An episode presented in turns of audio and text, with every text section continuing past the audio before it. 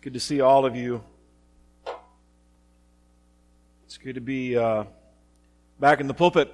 Several of our AFCers are gone. They're skiing. We should pray for them.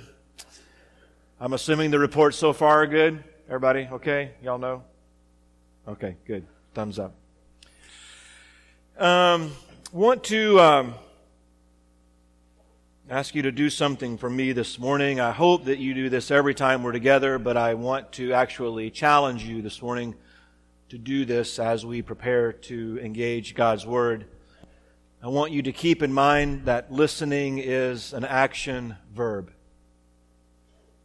So I need you to listen carefully. I doubt A&M will hire a basketball coach today, so put our phones down, turn them off, Focus not so much on me, but, but on the Word. Because I think Jesus has something to say in this text in Matthew chapter 6 that we desperately need to hear. Five weeks ago, I preached from Matthew chapter 5, verses 38 through 42. Most of you probably remember all the points of the message that day. If you didn't, I will remind you. I preached on turning the other cheek, walking the other mile.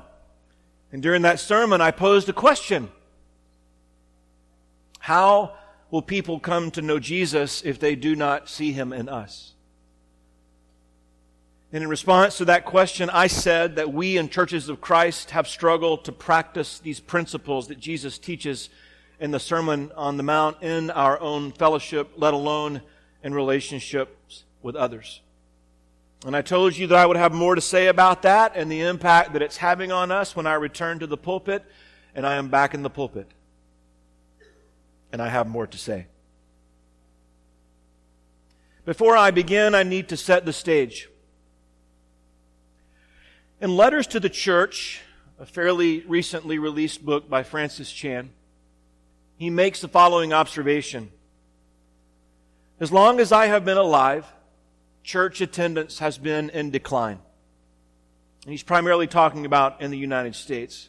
But I want you to also notice the parenthetical compared with overall population growth. While it may not be true for all churches in Brazos County, what he says here is true for us as a congregation. So, a few statistics that I want to share with you. In 1980, the population of Brazos County was 93,588. In 2015, the population was 203,056. By 2050, the projected population will be just under 420,000 people. So let's back up a little bit as we look at these numbers. In 35 years, our county has doubled in size. The churches of all kinds in our area should be growing in leaps and bounds, and some are. But many others are not, ours included. Now, this is a phenomenon that is occurring all over the United States, particularly in churches of Christ. And I'll share some statistics with you next Sunday, but I need as many people in our church as possible to be here. I'm really hoping after today you'll come back next week. But I need our AFCers to be here because we need to hear these, these statistics. So I need to wait one more week before I share some specific numbers. My hunch is you already know what's happening anecdotally. So the question is what's going on? Why are we not growing? And how do the words that Jesus provides, how do they give us a direction in a time when more and more people in the United States seem less interested, particularly in becoming part of an established religious institution? So, what I want to do this morning is start broadly and I want to narrow our focus. I discovered an author this past week, and I don't think there's a whole lot of people who even know who this guy is. I would be shocked if 5,000 people had read his book. I found it in one of the most obscure places on the planet, a place called Muddy Pond, Tennessee. His name is Gary Miller. And he gives us some insights into where our culture is. He says we live in a fragmented society. People feel unloved, unaccepted, and alone. And vast amounts of money and time are being spent trying to fill an inner void. Many are filling their lives with entertainment and sports, while others search for fulfillment through social media and other online forums. Something inside longs for connection, yet, in spite of all of this effort, there's never been a more socially disconnected society. Something vital is missing. I want to ask Gary just to leave that quote on screen for just a few moments because I want you to to please take a look at it. And I want you to process with me just for a few minutes. Do any of you feel what Miller describes here? Do any of you feel unloved? Do you feel unaccepted? Do any of you feel lonely? Do you take any of the actions on this list that he describes in response to what you're feeling? Do you spend more money? Do you spend more time online? And even in the midst of connecting more, do you ever feel, I don't think I've ever felt connected less? Well, the answer to that question is yes then I have another question for you. Would you like to feel something different? Would you like to feel closer to God? Would you like to feel closer to Jesus? Would you like to feel closer to others? Would you like to see the feelings of unloved and unaccepted and alone be replaced with feelings of being loved and being accepted and being in community? For the rest of us who may already feel loved, who may feel accepted, who may feel like we have a place in community. I have a question for you. Would you like to see our church grow again?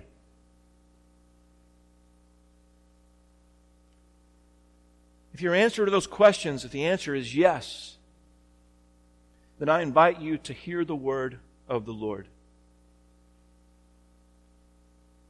Do not store up for yourselves treasures on earth where moths and vermin destroy and where thieves break in and steal. But store up for yourselves treasures in heaven where moths and vermin do not destroy and where thieves do not break in and steal. For where your treasure is, there your heart will be also. The eye of the lamp is the body. If your eyes are healthy, your whole body will be full of light. But if your eyes are unhealthy, your whole body will be full of darkness. If then the light within you is darkness, how great is that darkness? No one can serve two masters. Either you will hate the one and love the other, or you will be devoted to the one and despise the other. You cannot serve both God and money. Now, as with other Sermon on the Mount texts that we have discussed during the season of imitation, this is not easy teaching to put into practice. Our flesh rails against these words of Jesus as we spend much of our lives pursuing and protecting our stuff. Jesus so wants us to get this, not to just give mental assent to it, but to own these words deep in our hearts. As we reveal to everyone within our circles of influence what truly matters the most. So let's take a closer look. Do not store up for yourselves treasures on earth where moths and vermin destroy and where thieves break in and steal, but store up for yourselves treasures in heaven, where moths and vermin do not destroy, and where thieves do not break in and steal. Leon Morris makes a really great observation about this text. He says the treasures that Jesus speaks of here are, are stored up not by performing meritorious acts, and certainly not by almsgiving, but by belonging to and living by the priorities of the kingdom of heaven. This isn't the only place in the New Testament where we see this teaching. As a matter of fact, Luke records a few additional words that Jesus offered as he taught this particular truth. In Luke 12, verses 33 and 34, we have this fuller picture where Luke says, or Jesus says in Luke, Do not be afraid, little flock, for your Father has been pleased to give you the kingdom.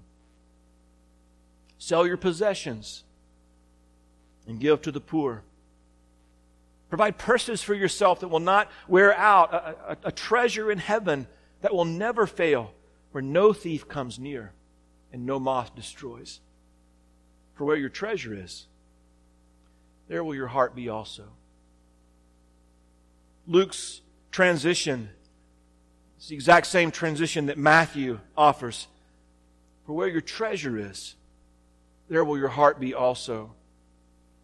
When New Testament writers use the term heart, they, they speak about those things that are of central importance to us, what constitutes our true character. Not who we say we are, not even who we think we are, but who we truly are, as displayed by our words and by our actions. Jesus' message here is clear. A kingdom heart beats in rhythm with God's heart. A heart that trusts in anything material will never have enough. And if we're searching for security and material possessions, we're looking in the wrong place. The message renders Jesus' teaching this way Don't hoard treasure down here where it gets eaten by moths, corroded by rust, or worse, stolen by burglars. Stockpile treasures in heaven where it's safe from moth and rust and burglars. It's obvious, isn't it? The place where your treasure is is the place you will most want to be and end up being. So as I think about what the translators are trying to help us understand here, I kind of put together my own, my own version of these, these texts. You can call this the GAV if you, if you like. Don't hoard treasures down here where the laws of physics and the desires of the flesh take their toll.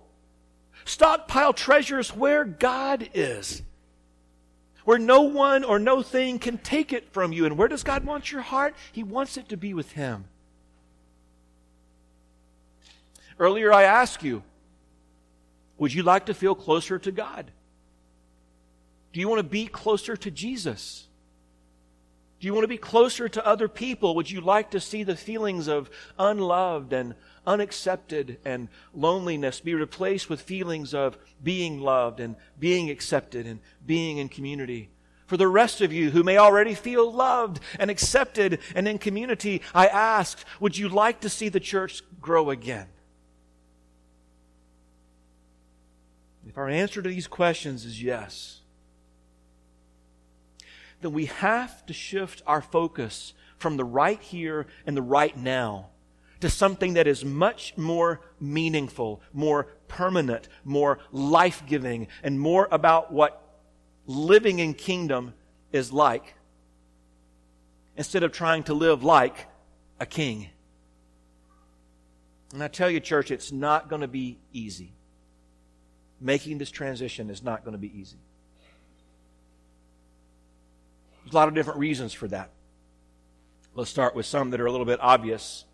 Again, quoting Gary Miller.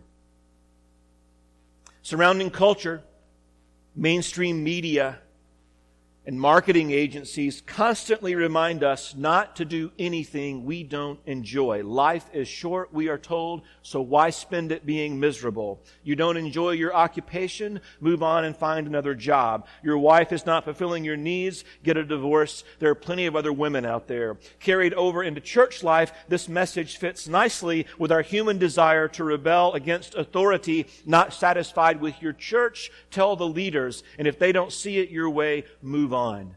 The buffet table is long, and there are plenty of other churches to choose from. This self focus, left unchecked, is deadly to vibrant church life. But the idea that life should be easy seeps into theology as well. After all, if life centers around our happiness, shouldn't the path to God be easy as well? Yeah, I think Miller helps us understand something here. I think he helps us understand one of the greatest obstacles to discipleship. And that obstacle is the obstacle of personal happiness expressed through self focus.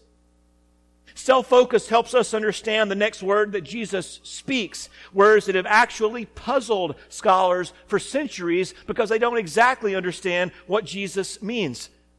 He says the eye is the lamp of the body. If your eyes are healthy, your whole body will be full of light. But if your eyes are unhealthy, your whole body will be full of darkness. If then the light within you is darkness, how great is that darkness? Given the context, it seems to make sense that Jesus is saying, if you focus the lens of your heart on your desires for you, you are actually not going to be able to see a thing. You're going to become so disoriented that you're just going to stumble all over the place. The more you get, the harder it's going to be to see. But he doesn't stop there. He offers this, this other outcome. The more you give away, well, now you're starting to see clearly. I think what Jesus is saying here is that generosity is the currency of heaven. As Jesus so masterfully does, he, he reinforces deep spiritual teaching with an example that his audience could easily re- relate to. And so he continues, no one can serve two masters. Either you will hate the one and love the other, or you will be devoted to the one and despise the other. You cannot serve both God and money. Now, money is not intrinsically good or evil. For believers, money is a means to a gospel end before it is anything else. But, but try to straddle the fence and buy your way into heaven or bow before the altar of your investment portfolio and the likelihood of grasping the deep meaning of Jesus' teachings here is, in the words of our Lord and Savior, impossible. He says you cannot, absolute, serve both. Money is the example that Jesus uses, but it's not an exhaustive application. The same could be said for anything material that we put our trust in, and in a broader sense, anything that is not in heaven or anything that is not with God. And this includes our understanding of church. If we begin using worldly metrics to define being part of God's church, in Letters to the Church, Francis Chan makes the following observation. We live in a time when people go to a building on Sunday mornings, attend an hour long service, and call themselves members of the church. Does that sound shocking to you? Of course not. It's perfectly normal.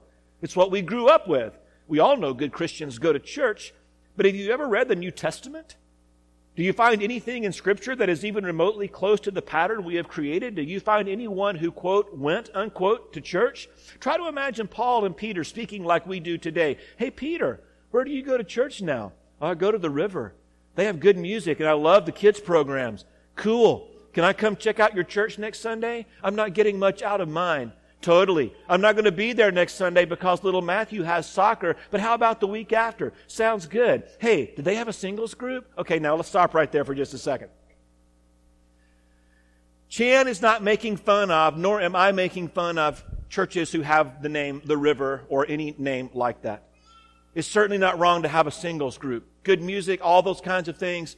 No problem with that. But what he's trying to say, the back message is, do you hear the consumerism creeping into the conversation. It's comical to think that Paul and Peter speaking like this. Well, that's uh, yet that's normal conversation among Christians. Why?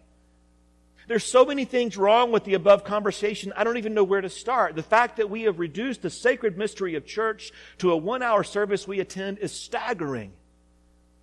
Yet that's the way I defined it for years. I didn't know anything different. It's what everyone did, so I didn't think to question it. Church, the time has come for us to question what we do and why we do it.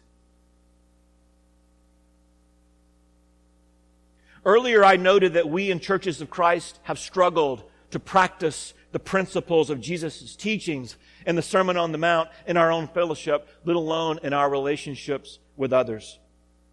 And although not always true, we have often valued some treasures to the exclusion of others. The list is long, but I just want to showcase a few for the next few moments. Here's one thing we have often treasured when we disagree, we divide. I don't know who wrote this little poem. I just stumbled across it. It's anonymous. But I think it's very fitting. To dwell in love with saints above, why that will be glory. To dwell below with saints I know, why that's a different story. Leroy Garrett wrote in his book, A Lover's Quarrel My Pilgrimage of Freedom and Churches of Christ, as many as eight wings and 26 different types of churches of Christ have been identified. Due in part to a spirit of divisiveness that has troubled the fellowship since its inception. Now, I need to pause quickly and I need to make an observation. If you are a guest or if you are new to us, please don't think, get me out of here. I need you to hear me. Every family has issues, including every church family. It's the families who don't bring to conscious awareness their issues that are in the deepest trouble. So I'm asking you to hang in there with us as we sort out God's priorities for our church. We've often treasured that when we disagree, we divide. We have also often treasured uniformity over unity. I realize that I'm quoting much from other authors today, but sometimes people put into words what I have in my head but can't express with my mouth. Francis Chan makes the following observation in letters to the church, and I'm begging you to hear these words and to own them in your hearts. When are we going to take God's promises seriously and spend our energy seeking unity? Not just the kind of unity where we avoid arguments with one another, but the kind where we truly live together as a family, where we meet one another's needs and care for one another regardless of the time or effort required. Unity doesn't come easily. Think of everything it takes for a family to stay together, all of the acts of service it requires, all the forgiveness and grace that must constantly be extended, all the times when one person's desires have to be lovingly laid aside for the desires of others. It's easy to talk about unity, but it requires a mutual commitment that is all but absent from our churches. If we're going to see this become a reality, we need to count the cost and decide whether we will commit. I don't know about you, but this doesn't come naturally to me. I'm an introvert who is happy with a few close friends. Obedience often grates against our natural desires, but if we only obey when it feels natural, then Jesus is not truly Lord of our lives. Pushing the church to live as a family is not some gimmick some flavor of church that would be fun to try. It's commanded and it's offered. Crafting the church into a truly united and supernaturally loving family is the very thing God is wanting to do. Do we believe God is capable Do we trust that His design for His church is what will be most effective? We have come up with countless strategies to reach the lost when God promises that unity is the method that will work. Think about that. God gave us instructions on how to reach the world, yet we abandon the one set of instructions He gave us, even as we scramble to create classes and programs and events that promote everything but the strategy God gave us. We have often treasured that when we disagree, we must divide. We have often treasured uniformity over unity, but perhaps most damaging, we have treasured preference over purpose. I want to ask you to take a little journey with me in your mind. And I want you to imagine for a moment that you have purchased tickets for an orchestra performance in Rudder Theater. The concert features the music of Handel with a promised thrilling finale that features Handel's Messiah. The orchestra has practiced for months. Everyone knows his or her part. The music, considered one of the greatest masterpieces in performance history, has been studied diligently. The conductor has listened critically offering coaching where appropriate, calling the string section for a little more volume here and the percussion a tighter staccato there. Ultimately, it's time for curtain, the lights dim. People clear their throats. A cough here, a glimpse of someone silencing her cell phone there, the quieting of the horns and strings as the performers make their final adjustments, all is quiet. The curtain peels back to reveal the orchestra prepared to deliver the results of hundreds of hours of practice. The audience applauds. They're on the edge of their seats in anticipation of dozens of musicians playing a myriad of instruments, building to a crescendo of the Messiah. I'm so excited, you think to yourself.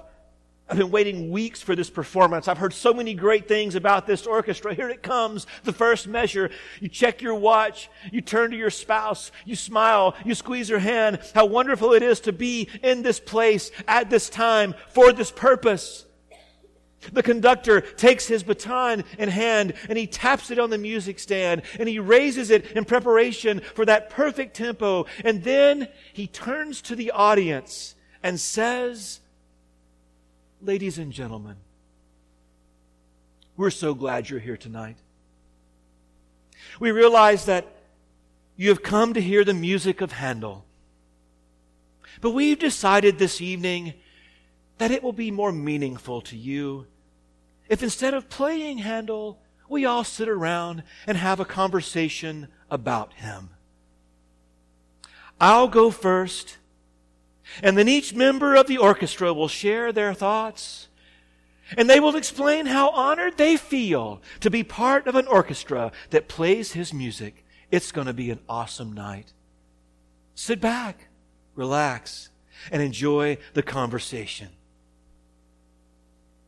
Now, if that really happened and you were in that audience and that's how it played out, how would you feel? Would you go, oh, wow, this is going to be pretty cool. Not what I thought. I'm excited. I have a hunch you would not be a happy camper. I have a hunch you would be a little bit upset. And why would that be the case? Because an orchestra is designed to fill one primary purpose, which is what?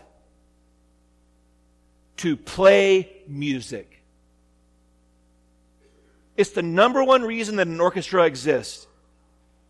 Behind that purpose are several other things that need to occur. What to play, where, how, first chair, second chair, etc. All things that are necessary for an orchestra to deliver what it was primarily designed to deliver. I have a question for you. What is the purpose of the church?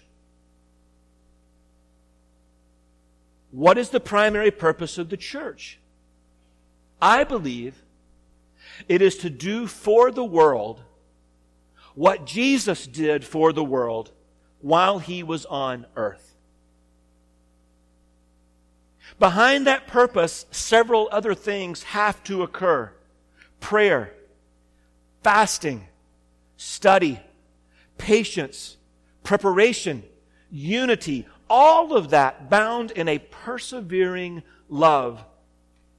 Gary Miller puts it this way God longs to fill that inner void in every human heart with his own presence, and he designed loving church communities to demonstrate his love to dysfunctional and lonely people. Church should be a place where the disconnected can connect, but this can only occur when believers sacrificially love each other.